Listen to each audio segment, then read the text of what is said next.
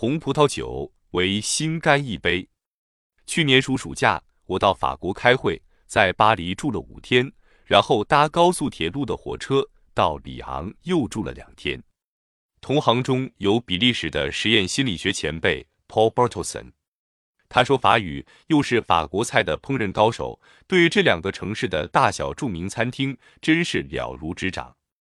我跟着他，除了开会的时间外，就在巴黎错综复杂的地铁网上穿进穿出，一家家地去品尝各式各样的法国菜肴。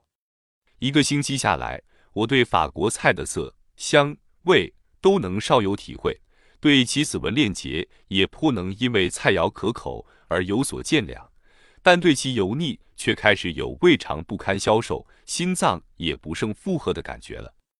法国人护心有术，我忍不住问我那比利时的朋友：“法国人的心脏怎么能承受这么多的油脂？”这位法医的比利时人倒很利落地说：“所以法国人要喝很多酒来冲销这些油脂呀，就像你们中国人同样也在饱食之后喝茶洗净肠胃中的油脂吗？”炮是在开玩笑，可是我却不得不当真，因为根据美法两国卫生署的调查统计。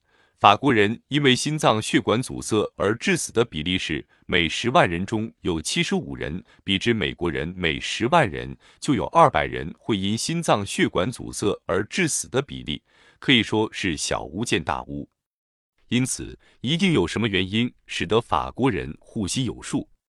透的话使我想起，酒精却能增加血液中的 HDL，这是属于良性的胆固醇。因此是有可能减少血管阻塞，但是美国人的酒精消耗量也不少，他们灌啤酒的速度可以和德国人相比，所以单就酒精一项而言，实在不足以解释为什么法国人的心脏会比美国人又强又好。想来想去想不出原因，只有闷在心里。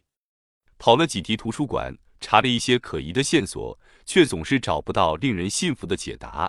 可就那么巧。上星期六，我在飞往耶鲁大学去演讲的飞机上，打开报纸，就一眼看到科学版上的报道，为我百思不解的疑问提供了可能的解释。有趣的是，这解感的谜底竟然又真的回到酒，但此酒非啤酒，也不是威士忌，更不是白兰地，而是道道地地的法国葡萄酒，而且只能是红葡萄酒。红葡萄酒是救星。为什么只能是红葡萄酒呢？报纸的说明语虚不详。我的好奇心随着飞行高度越来越高涨，好不容易等到飞机着地，看到接我飞机的朋友，就冲口而出载我去图书馆。耶鲁大学的图书馆建筑古色古香，而且藏书丰富，查书的系统也很方便。我一下子就找到一些有关酿制葡萄酒的书籍。而且也一下子就看到了红葡萄酒的酿造和白葡萄酒的酿造却有不同之处，前者是用红葡萄的皮酿造，而后者是用白葡萄的肉酿造。关键在红桃的皮到底又有何神奇之处呢？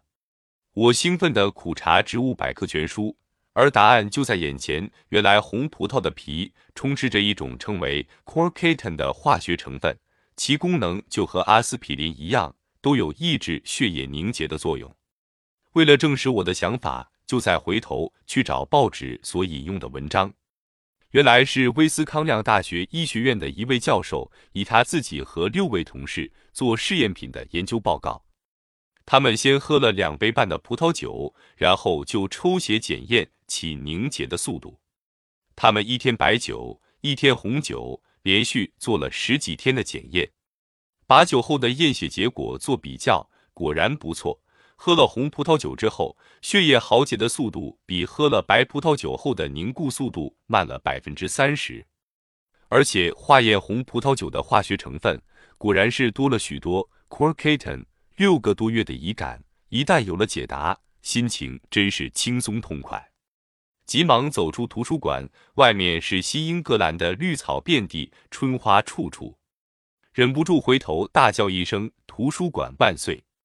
把在路边还在痴痴等我的朋友吓一大跳。他说：“现在去哪里？”我拍拍他的肩膀，高兴地说：“走。”请你喝两瓶最好的 Chateauneuf du Pape 的红葡萄酒。朋友知道我一向滴酒不沾，竟然要请他喝酒。